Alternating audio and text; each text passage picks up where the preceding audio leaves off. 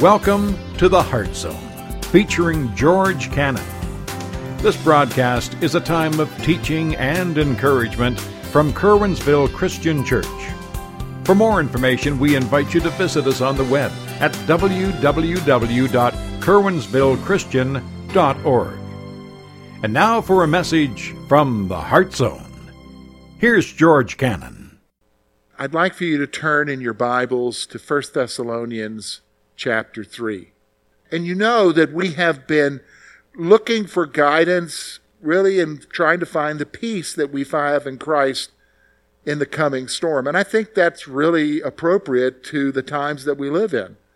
Just as the Thessalonians were going through struggles and persecution, and as they were dealing with false teachers and, and trying to maintain their faith and grow in their faith in their troubled times, that's true for you and I today in our troubled times.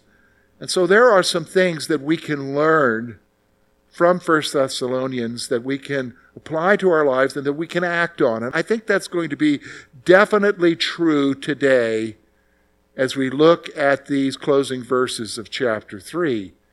As Paul shares about his concern for the Thessalonians. And he's going to talk about prayer. I think that's really the one thing that we have that we can do for each other.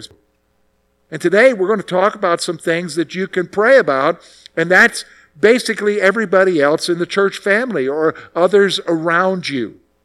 And so we're going to look today at this whole issue because I'm going to be honest with you, it is so important and it's so helpful to your Christian life, to your walk with Jesus that you get your eyes off of yourself and all of the troubles that are happening around you, and that you begin to look at the needs around you that others are having, especially those within your church family or Christian friends that you have, and that you begin to pray for them. And especially in these troubled times that we're in, I can almost guarantee you there is something that you could be praying about for your brother or sister in Christ. So let's take our Bibles. We're going to see what Paul is saying here in these closing verses. Here's what he says in verse 6. But now that Timothy has come to us from you and brought us good news of your faith and love, and that you always have good remembrance of us, greatly desiring to see us as we also see you, Therefore, brethren, in all our affliction and distress, we were comforted concerning you by your faith. For now we live if you stand fast in the Lord. For what thanks can we render to God for you, for all the joy with which we rejoice for your sake before our God? Night and day, praying exceedingly that we may see your face and perfect what is lacking in your faith. Now may our God and Father Himself and our Lord Jesus Christ direct our way to you. And may the Lord make you increase and abound in love to one another and to all, just as we do to you, so that he may establish your hearts blameless in holiness before our God and Father at the coming of our Lord Jesus Christ with all his saints. Folks, here's what we're going to do now. We're going to take this passage and really divide it into two sections. And I really think that what we're going to talk about today from this passage is probably the most important thing that you can get so far out of these three chapters. Everything else was important. Don't get me wrong. There was a lot that we've talked about. All of God's Word is important. But I think about where our church is at right now. This one area is the area that we really need to focus on, that we really need help in, that we really need to be strengthened in. And why do I say that? Because I'll be honest with you, if you're like me, prayer is the biggest struggle I have in the Christian life. I mean, yes, Bible reading's hard, but it's really easier for me to read the Bible than it is to pray. And a lot of times the struggle with prayer, I mean, there are a lot of reasons for it, but some of it has to do with I don't know what to pray about or who to pray for. And when you talk about coming to church and being a part of a church family, I'll just be honest with you. I know this is true for me. We just kind of take people for granted. Oh, there's so and so. It's great to see them this week. I hope they had a good week. But we're really not really going beyond that. Oh, I know that she's struggling with this health issue. Oh, I'll pray for her. And we won't even say that. I'll pray for you. But let's be very honest. For the most part, a lot of us, that's all we do is offer an encouragement that says we'll pray for them but we don't. And I think what we see here in this passage, as Paul has been really expressing his concern and desire to go see the Thessalonians, he did pray for them. And that prayer came out of a concern. And, that, and, that's what we're going to focus on here. In verses 6 through 10, we're going to see his concern. And then when we get to verses 11 through 13, we're going to see the things that he prayed for. And hopefully, that's going to guide you and I in our prayer lives and, and really motivate us and drive you and I to pray for one another. To pray for our church family and the people who gather as the Curwensville Christian Church, and to pray for our Christian friends and family members. Because again, our tendency is to take people for granted and to focus my attention and my prayer life on me. Me. So let's talk about the concern. I'm going to first focus on verses 6 through 7. Look at what Paul says here. But now that Timothy has come to us from you and brought us good news of your faith and love, and that you always have good remembrance of us, greatly desiring to see us as we also to see you. Therefore, brethren, in all our affliction and distress, we were comforted concerning you by your faith. By your faith. Now, the first thing I want you to see is, is that what drove him to prayer was his concern, and what drove that concern was their faith. So here's the first point. The condition of their faith affected them. So listen, when you think about it for a moment, what drove Paul was where were they in their relationship with Jesus? Now, you say you, well, he wasn't concerned about other things. I'm sure he was concerned about other things, but foremost, he was concerned about their relationship with Jesus, their faith. And I'll tell you why. Because no matter what else they were facing, their relationship with Jesus, if they were strong there, they could face whatever. And that's true for you and I. So when you think about when we come together as a church, or when we interact with other believers, and when we interact with our church family on a typical week or whatever, I think it's very important for you and I to take a step back and think for a moment how are they doing in their walk with Jesus? And some of you already know that. Some of you interact enough with people in our congregation or in your life who are believers, and you can see sometimes the Holy Spirit even reveals to you that they're not doing well, that they're bothered by something, or they're ensnared to a sin, that they're distracted from their relationship with Jesus. And, and I'll be honest with you, the typical answer we have with that is, oh, well, I'm sorry to hear that, that that's going on with them. And we just go on with our lives. Doesn't affect us.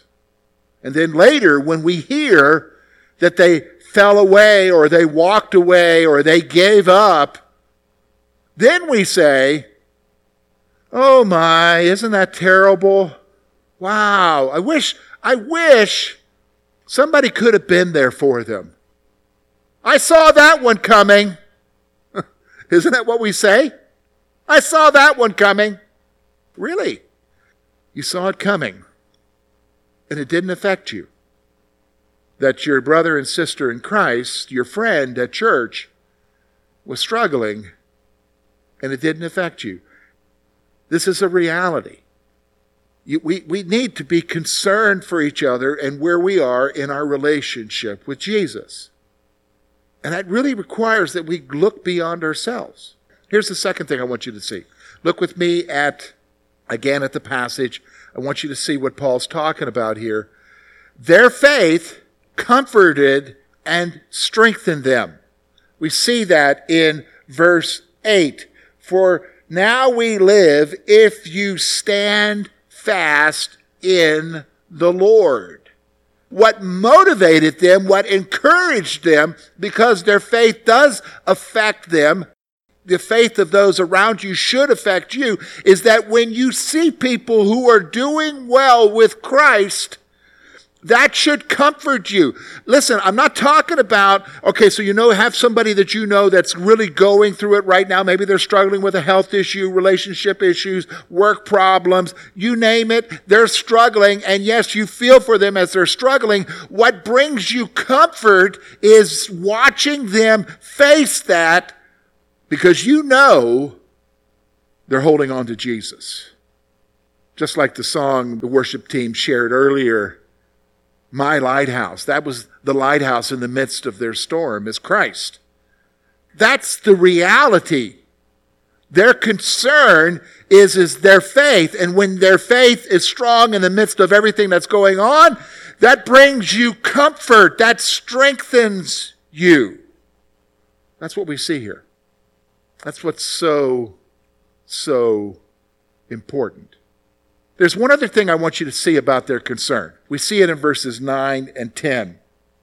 Paul writes, For what thanks can we render to God for you and for all the joy with which we rejoice for your sake before our God?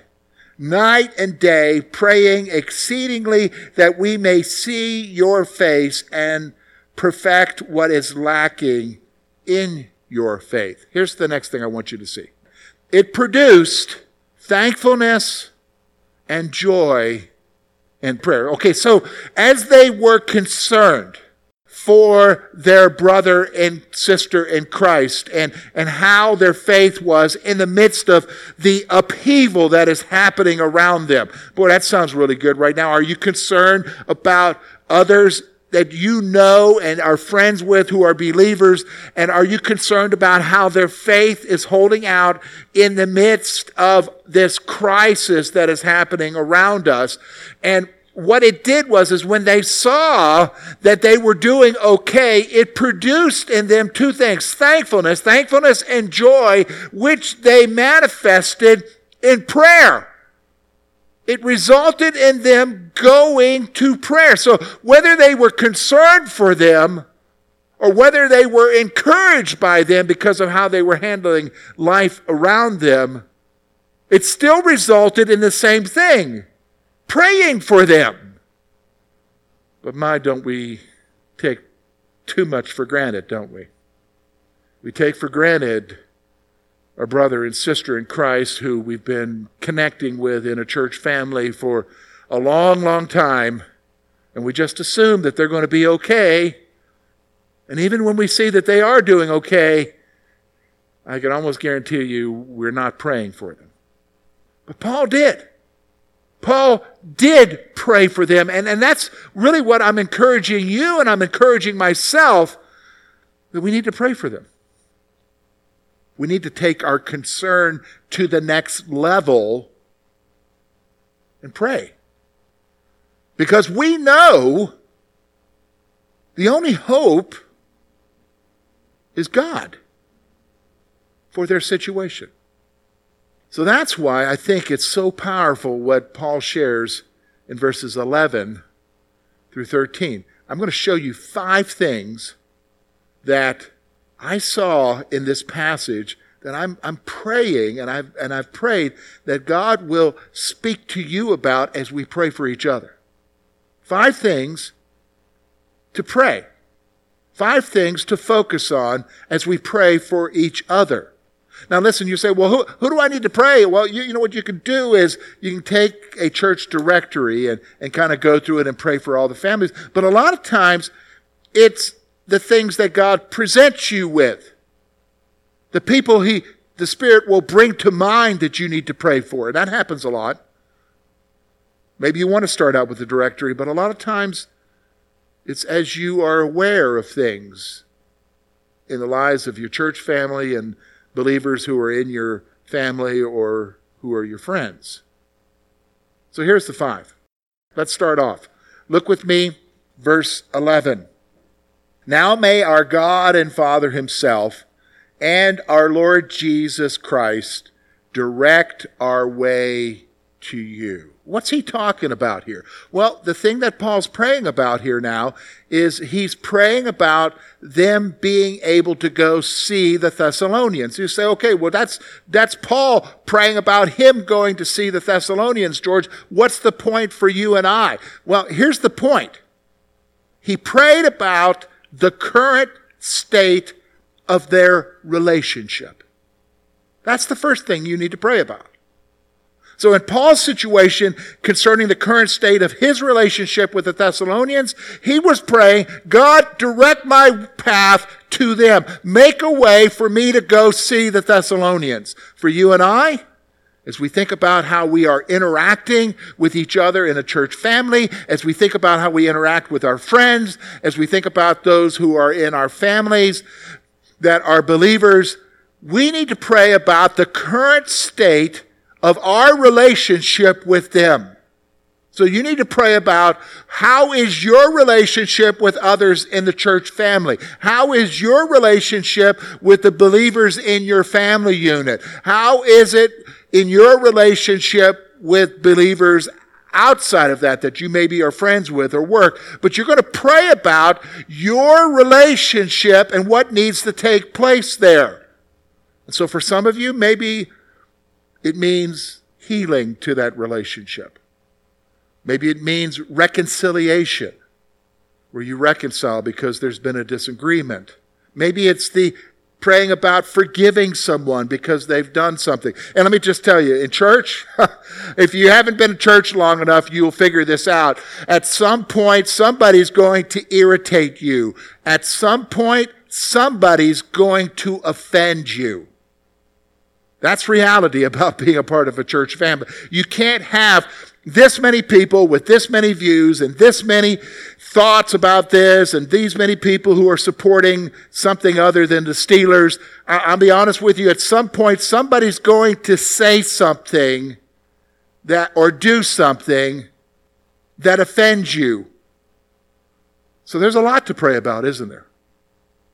He prayed about the current state of their relationship. Notice now with me verse 12. And may the Lord make you increase and abound in love to one another and to all, just as we do to you. Here's the next thing I want you to see that you're to pray about for each other. He prayed that they would increase and abound in love. Basically, he's saying two things here. I want you to listen to me. He's praying that they would increase in their love. And that is really true for all of us, especially in the age of rage that we live in right now. That is so easy to be caught up in. We are so offended as a society by everything. And the last thing that we are seeing from people is love. And that's even true among believers, the people who should be expressing love. Isn't that what Jesus said in the upper room? By this shall they know that you are my disciples by your love for one another. This is one of the, the key expressions of you being a believer is love. And so he's praying that they would increase in love and not just increase, but love would abound in their lives. Love would overflow out of their lives as they interact with others, as they go about their lives. Love. I, I, hate to say it that right now, love is not the thing that's motivating me or you in our daily lives and how we interact, especially when we look at the issue of politics. We're in an election year. Holy cow, love is not being expressed by God's children, no matter what side you're on. That's reality. But that's what we should be praying for. Praying that love would abound. And where should that love be directed to? I, I think that one's pretty easy, George. Towards each other. No, no. He gets a little bit more specific here where that love should go. It's going to probably shock you what he's saying here, but look at what he says.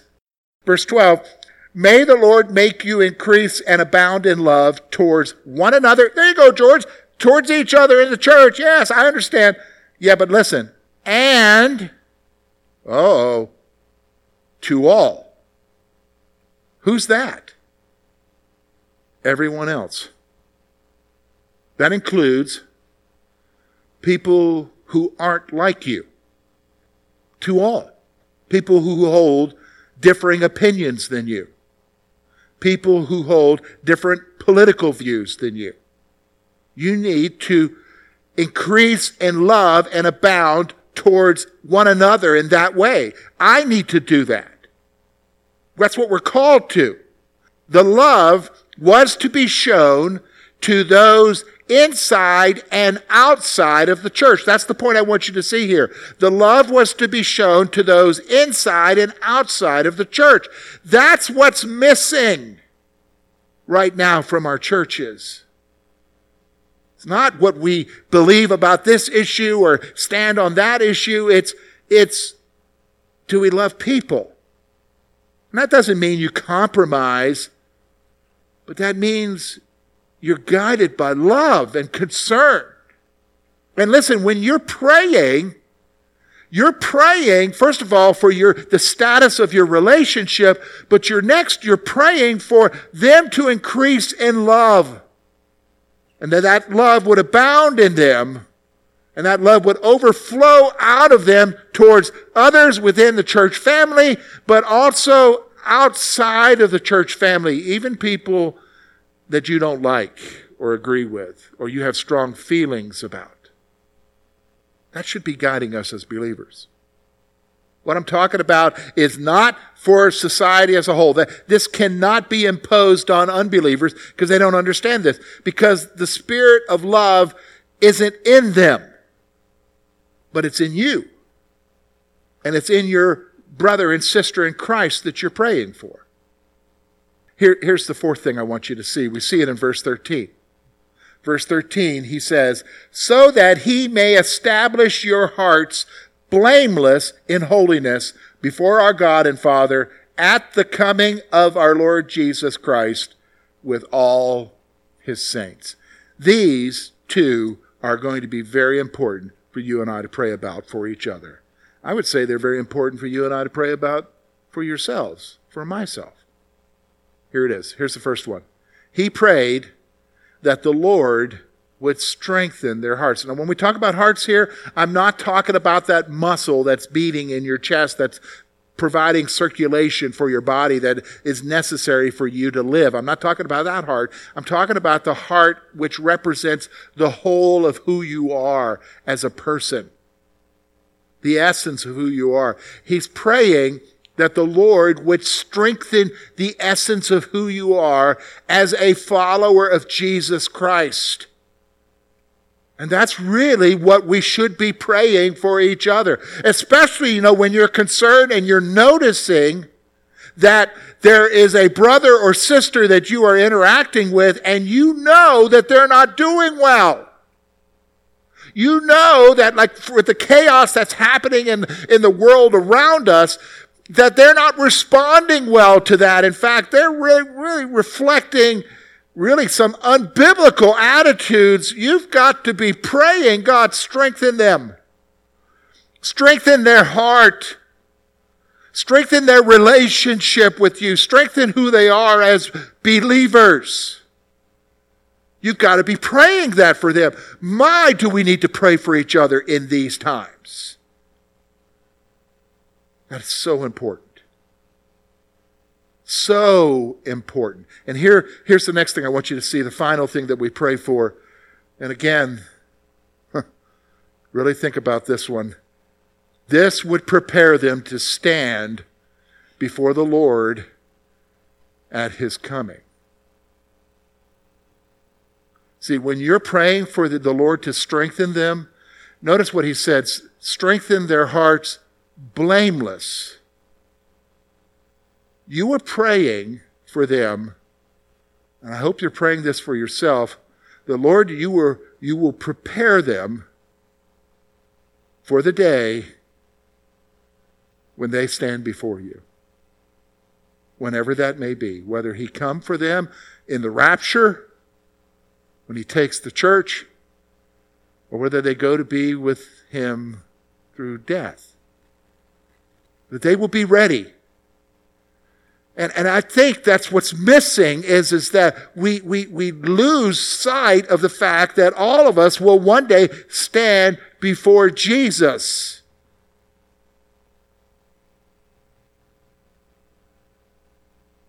Paul describes that as the day of terror. What do you mean, George? Well, I mean, think about it for a moment. You know, I, I think about times when I've been called before authority. There is an apprehensiveness on my part. There is an anxiety about coming before somebody who is a superior and wondering what that's going to be like. Like, for instance, I think about growing up and my dad wanting to talk to me. And, and, and for me, that was a lot of nervousness. Like, what did I get caught about? And, and there is, there should be a fear, a godly fear in all of us about one day having to stand before Jesus and having every idle word brought into account, every stupid thing that we have said brought into account, every action and every deed, having to give an account for it. The stuff that you and I have forgotten about will be brought up. And oh, we'll remember him at that moment. But see, that's what we're praying. We're praying for each other to be ready for that. That's what Paul's talking about here. He's praying that the Lord would establish their hearts blameless before God and the Lord Jesus at his coming. That is so, so important for you and I to grasp. That's how we should be praying for each other. So now,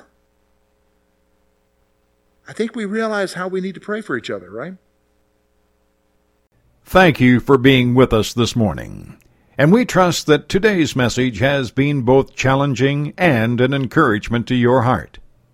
At Curwensville Christian Church, a warm welcome is always extended to you. We're located at 700 State Street, Curwensville, Pennsylvania. For more information about our ministry, please visit us on the web at www.curwensvillechristian.org. Now, on behalf of George Cannon and the entire church family, we hope that you will look to the Heavenly Father in all that you face this coming week.